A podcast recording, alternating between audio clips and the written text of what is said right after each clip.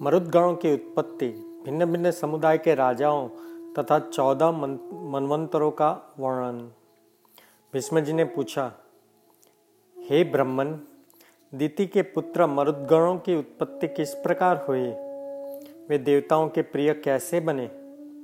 देवता और दैत्यों के शत्रु है, फिर उनके साथ मरुदगणों की मैत्री का संभव कैसे हुआ?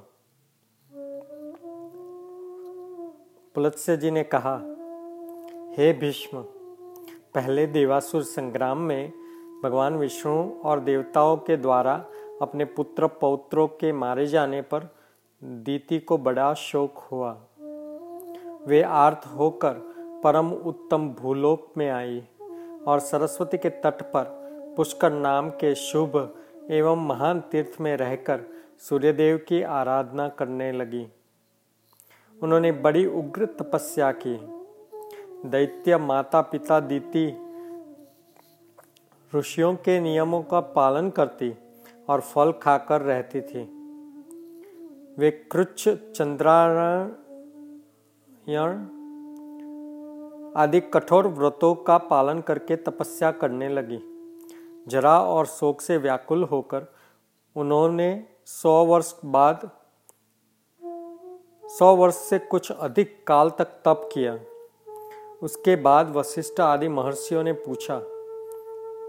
महर्षियों से पूछा, मुनिवरों, क्या कोई ऐसा भी व्रत है जो मेरे पुत्र शोक के, को नष्ट करने वाला और इस लोक और परलोक में सौभाग्य रूप फल प्रदान करने वाला हो? यदि हो तो बताएँ। वशिष्ठ आदि ऋषियों ने ज्येष्ठ की पूर्णिमा का व्रत बताया, तथा दीति ने भी उस व्रत का सांगोपांग वर्णन सुनकर उसको यथावत अनुष्ठान किया। उस व्रत के महात्म्य से प्रभावित होकर कश्यप जी बड़ी प्रसन्नता के साथ दीति के आश्रम पर आए। दीति का शरीर तपस्या से कठोर हो गया था, किंतु कश्यप जी ने उन्हें पुनः रूप और लावण्य से युक्त कर दिया। और उनसे वर मांगने का अनुरोध किया। तब दीति ने वर मांगते हुए कहा, भगवान, मैं इंद्र का वध करने के लिए एक ऐसे पुत्र की याचना करती हूँ, जो समृद्धशाली, अत्यंत तेजस्वी तथा समस्त देवताओं का संहार करने वाला हो। कश्यप ने कहा, हे शुभे, मैं तुम्हें इंद्र का घातक एवं बलिष्ठ पुत्र प्रदान करूँगा। तत्पश्चात कश्यप ने दीति के उदर में गर्भ स्थापित किया और कहा, हे देवी, तुम्हें सौ वर्षों तक तपोवन में रहकर इस गर्भ की रक्षा के लिए यत्न करना चाहिए। गर्भिणी को संध्या के समय भोजन नहीं करना चाहिए तथा वृक्ष की जड़ के पास न तो कभी जाना चाहिए, न कभी ठहरना चाहिए। जब जल के भीतर न घुसे, सुने घर में वृक्ष, वह जल के भीतर न घुसे, सुने घर में प्रवेश न करे बाम्बी पर खड़ी न हो, कभी मन में उद्वेग न लाए, सुने घर में बैठकर नख अथवा राख से भूमि पर रेखा न खींचे, न तो सदा अलसा कर पड़ी रहे, न अधिक परिश्रम करे। भूसी, कोयले, राख, हड्डी तथा खपड़े पर न बैठे। लोगों से कलह करना छोड़ दें, अंगड़ाई न ले। बाल खोलकर खड़ी न रह, हो, और कभी भी अपवित्र न रहे। उत्तर की ओर, अथवा तो नीचे सर करके कभी न सोए। नंगी होकर, उद्वेग में पड़कर और बिना पैर धोए भी शयन करना मना है। अमंगल युक्त वचन मुँह से न निकाले। अधिक हँसी, हंसिक मज़ा, मज़ाक भी नहीं करे। गुरुजनों के साथ सदा आदर का वर्ताव करें। मांगलिक कार्यों में लगी रहे। सर्वोषधियों से युक्त जल के द्वारा स्नान करें। अपनी रक्षा का प्रबंध करें।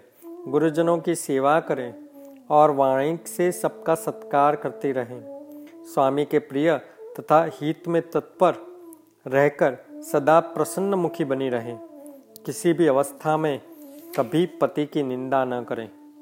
यह कहकर कश्यप जी ने सब प्राणियों के देखते देखते वहाँ से वो अंतर्ध्यान हो गए। तदंतर पति की बातें सुनकर दीति ने विधेय पूर्वक उनका पालन करने लगी। इससे इंद्र को बड़ा भय हुआ। वे देवलोक छोड़कर दीति के पास आए और उनकी सेवा की इच्छा से वहाँ रहने लगे। इंद्र का भाव विपरीत था। वे दीति का छिद्र ढूंढ रहे थे। बाहर से उनका मुख प्रसन्न था, परंतु भीतर से वो भय के मारे व्याकुल हुए थे। वे ऊपर से ऐसा भाव जताते थे कि मानो कि दीति के कार्य और अभिप्राय को वो जानते ही न हो। परंतु वास्तव में अपना काम बनाना वो चाहते थे। तदंतर जब सौ वर्षों की समाप्ति के तीन ही दिन बाकी रहे, तब दीति को बड़ी प्रसन्नता हुई। वे अपने को कृतार्थ मानने लगी और उनका हृदय विस्मय विमुग्ध रहने लगा। उस दिन वो पैर भोलना, पैर धोना भूल गई। और बाल खोले ही रखकर वो सो गई। इतना ही नहीं, निद्रा के भार से दबी होने के कारण उनका सर भी कभी नीचे की ओर हो गया। वह अवसर पाकर सचिपति इंद्र दीति के गर्भ में प्रवेश कर लिया और अपने वज्र के द्वारा उन्होंने उस गर्भस्थ बालक के सात टुकड़े कर डाले। तब वे सातों टुकड़े सूर्य के समान तेजस्वी सात कुमारों में विपरीत परिणित हो गए और रोने लगे। उस समय दानव शत्रु इंद्र ने उन्हें रोने से मना किया तथा पुनः उस, उनमें से एक एक के साथ साथ टुकड़े कर दिए। इस प्रकार उनचास कुमारों के रूप में होकर वो ज़ोर ज़ोर से रोने लगे। तब इंद्र ने, मारुध्वम, मत रो, ऐसा कहकर उन्हें बार बार रोने से रोका। और मन में सोचा कि ये बालक धर्म और ब्रह्मा जी के प्रभाव से पुनः जीवित हो गए हैं। इस पुण्य के योग से ही उन्हें जीवन मिला है। ऐसा जानकर वह निश्चय में पहुँचे कि यह पौर्णमासी का व्रत फल है। निश्चय ही इस व्रत का तथा ब्रह्मा जी की पूजा का यह परिणाम है कि वज्र के मारने पर भी इनका निवा, विनाश नहीं हुआ। ये एक से अनेक हो गए, फिर भी उधर की रक्षा होती रही। इसमें संदेह नहीं है कि अवध्य है, इसलिए ये देवता हो जाएँ। जब ये रो रहे हैं, उस समय मैंने गर्भ के बालकों को मारुद कहकर चुप कराया है, इसलिए मरुत नाम से वह प्रसिद्ध होकर कल्याण के भागी बनेंगे। ऐसा विचार कर इंद्र ने दीति से कहा, माँ, मेरा अपराध क्षमा करो। मैंने अर्थ, अर्थशास्त्र का सहारा लेकर यह दुष्कर्म किया है। इस प्रकार बारंबार कहकर उन्होंने दीति को प्रसन्न किया और मरुदगणों को देवताओं के समान बिठा दिया। तत्पश्चात देवराज ने पुत्रों सहित दीति को विमान पर बिठाया और उनको साथ लेकर वो स्वर्ग में चले गए। मरुदगण यज्ञ के भाग के अधिकारी हुए। उन्होंने असुरों से मेल नहीं किया, इसलिए वे देवताओं के प्रिय हुए। भीष्म जी ने पूछा, हे ब्रह्मन, आपने आदि सर्ग और प्रतिसर्ग का विस्तार के साथ वर्णन किया है। अब जिनके जो स्वामी है, उनका भी वर्णन कीजिए। प्लत्स जी बोले, राजन, जब पृथु इस पृथ्वी को संपूर्ण राज्य पर अभिषिक्त होकर राजा बने हुए थे। उस समय ब्रह्मा जी ने चंद्रमा को अन्न, ब्राह्मण, व्रत और तपस्या का अधिपति बनाया। हिरण्य गर्भ को नक्षत्र, तारे, पक्षी, वृक्ष, झाड़ी और लता का स्वामी बनाया। वरुण को जल का, कुबेर को धन का, विष्णु को आदित्यों का और अग्नि को वसुओं का अधिपति बनाया है। दक्ष को प्रजापतियों का, इंद्र को देवताओं का, प्रहलाद को दैत्यों का और दानवों का, यमराज को पितरों का, सूलपाणी भगवान शंकर को पिशाच, राक्षस, पशु, भूत, यक्ष और वेताल राजाओं का, हिमालय को पर्वत का, समुद्र को नदियों का, चित्ररथ को गंधर्व, विद्याधर और किन्नरों का, भयंकर पराक्रमी वसुकी को नाग का, तक्षक को सर्प का गजराज ऐरावत को दिग्गजों का, गरुड़ को पक्षियों का उच्छ्रवा को घोड़ों का, सिंह को मुर्गों का, सांड को गौओं का तथा प्लक्ष पाकड़ को संपूर्ण वनस्पति का अधीश्वर बनाया। इस प्रकार पूर्व काल में ब्रह्मा जी ने इन सभी अधिपतियों को भिन्न भिन्न वर्ग के राजपद पर अभिक्षित किया। कौरव नंदन पहले स्वयंभू मनवंतर में याम्य नाम से प्रसिद्ध देवता थे। मरीचि आदि मुनि ही सप्तर्षि मानी जाते थे।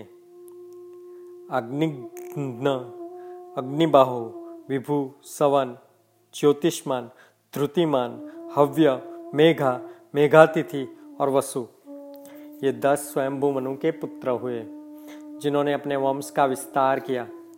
ये प्रतिसर्ग की सृष्टि करके परम पद को प्राप्त हुए। यह स्वयंभू मनवंतर का वर्णन हुआ। इसके बाद स्वरोचिस मनवंतर आया। स्वरोचिस मनु के चार पुत्र थे, जो देवताओं के समान तेजस्वी थे। उनके नाम है नभ, नभस्य, प्रसूति और भावन। इनमें से भावन अपनी कीर्ति का विस्तार करने वाला था। दत्तात्रेय, अत्रि, च्यवन, स्तंभ, प्राण, कश्यप तथा बृहस्पति ये सात सप्तर्षि हुए। उस समय तुषित नाम के देवता थे। हवेंद्र, सुकृत, मूर्ति आप और ज्योतिरथ। ये वशिष्ठ के पाँच पुत्र ही स्वरोचिस मनवंतर में प्रजापति थे। यह द्वितीय मनवंतर का वर्णन हुआ। इसके बाद औत्तम मनवंतर का वर्णन करूँगा। तीसरे मनु का नाम था औत्तमी। उन्होंने दस पुत्र उत्पन्न किए, जिनके नाम हैं ईश, ऊर्ज, तनुज, सुचि, शुक्र, मधु, माधव, नभस्य, नभ तथा सह।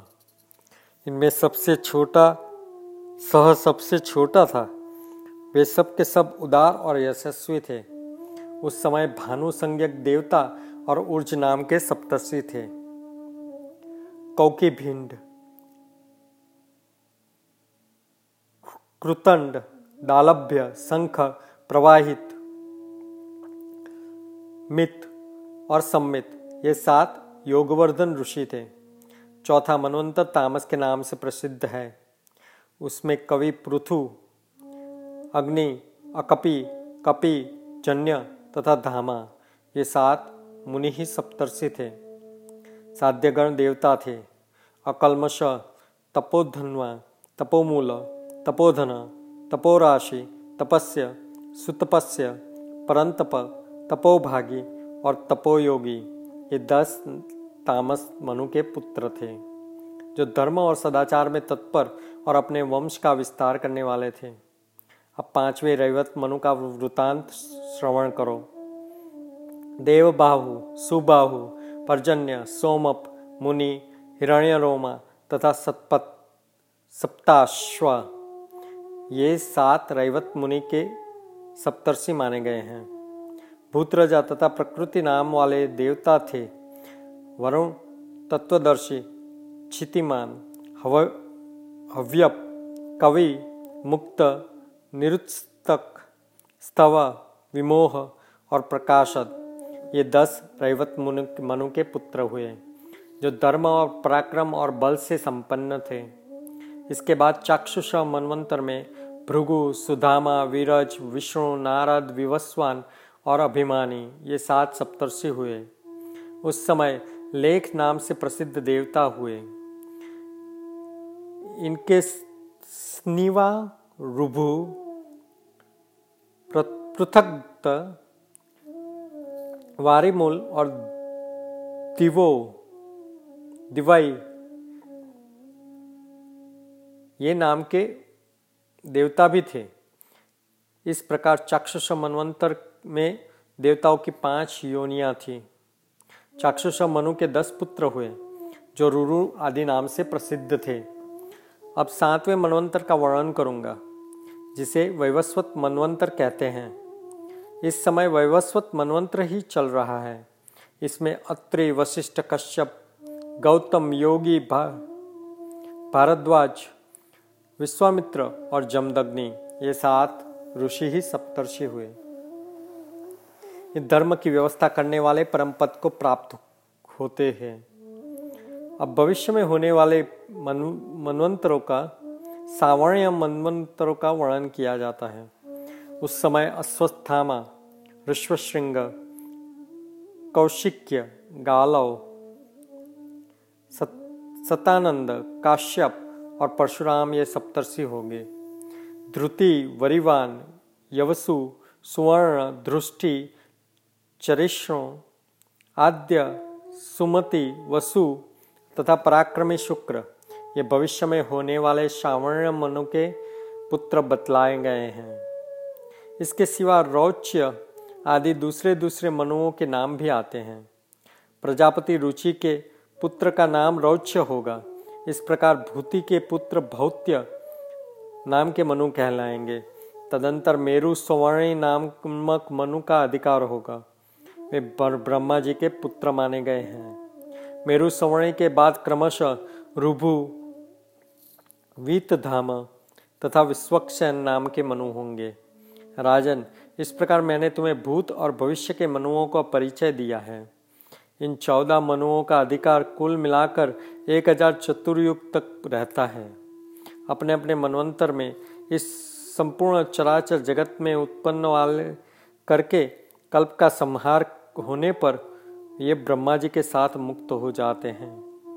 ये मनुप्रति एक सहस्त्र चतुर्युगों का बाद नष्ट होते रहते हैं तथा ब्रह्मा आदि विष्णु का सायुज्य प्राप्त करते हैं।